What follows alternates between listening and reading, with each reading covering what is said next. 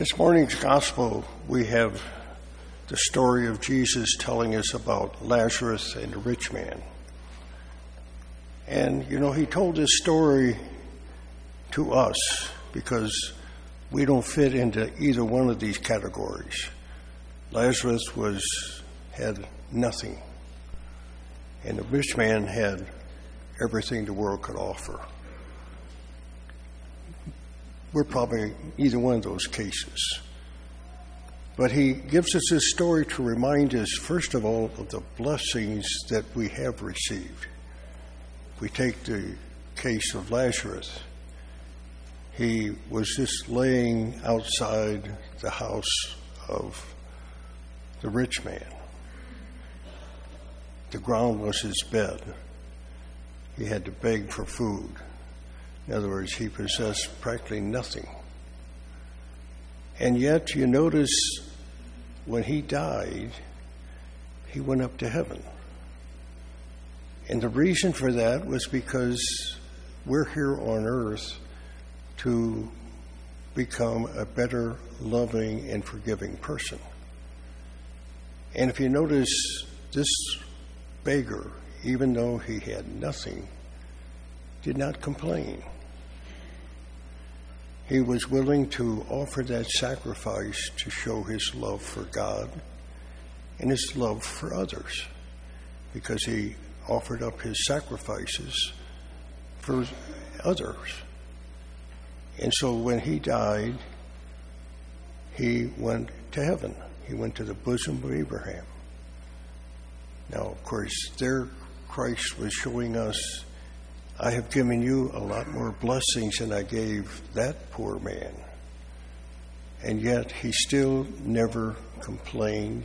He offered whatever trials and tribulations came along to God for love. And it's a reminder to us that, you know, that's the way that we should be. We're here on this earth to grow in loving and forgiving. And when the hard things come along, that's a good ex- time that we can grow in loving God and loving others. You know, it's just like when some other, other person might mistreat you in some way. Well, there is a perfect opportunity for us to respond with love. And the reason we respond with love is because that's what we should be want to become a better, loving, and forgiving person. Because that should be our goal in life, because that's what it is in heaven. Heaven is where we love totally, we forgive totally. And so that's what God made us for. If you remember in the beginning of Scripture, it mentions that when God made us, He made us different from the rest of creation because he made us to God's image and likeness. And what is God? God is an all loving, all forgiving person. And that's what God made us to be, so we would be like God, a loving, forgiving person. But God can't jam that down our throats. That's something that we have to choose to be. If we choose to be that, then God will give us the help and strength that we need to be able to accomplish that. Now, on the other hand, the rich man had all the things of this life, and he never thought about God really at all. He thought only of what he could enjoy. If you notice, when Lazarus was outside his house, he totally ignored him. He ignored him. He was too interested in enjoying the, all the good things that he had. And so he became extremely selfish. And we always have to remember when we have the good things of this world, use them to love God and to love others. If we use them just for ourselves, then all we're becoming is we're becoming a selfish person. And so this is what Christ is trying to point out to us. At times you're going to have difficult things to endure, But he says that's necessary in order for you to grow as a loving and forgiving person. You know, it's just like if you want to make your body stronger, you don't sit down and watch television.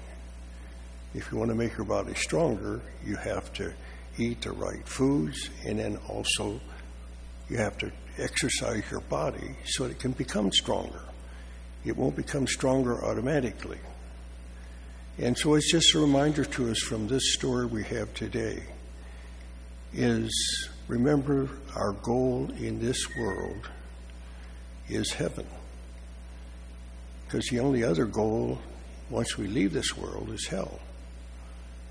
And the people that choose to go to hell are the ones who choose not to try to be what God wants him to be a loving, forgiving person.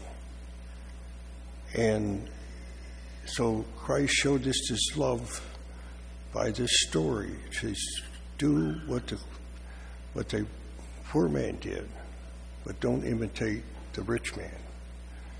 Use what God gives you to grow in loving and forgiving. You know, if bad things come along, you can use those to show God's love, God that you love Him and love others. If good things come along, you share those with others to show God you love Him that way too.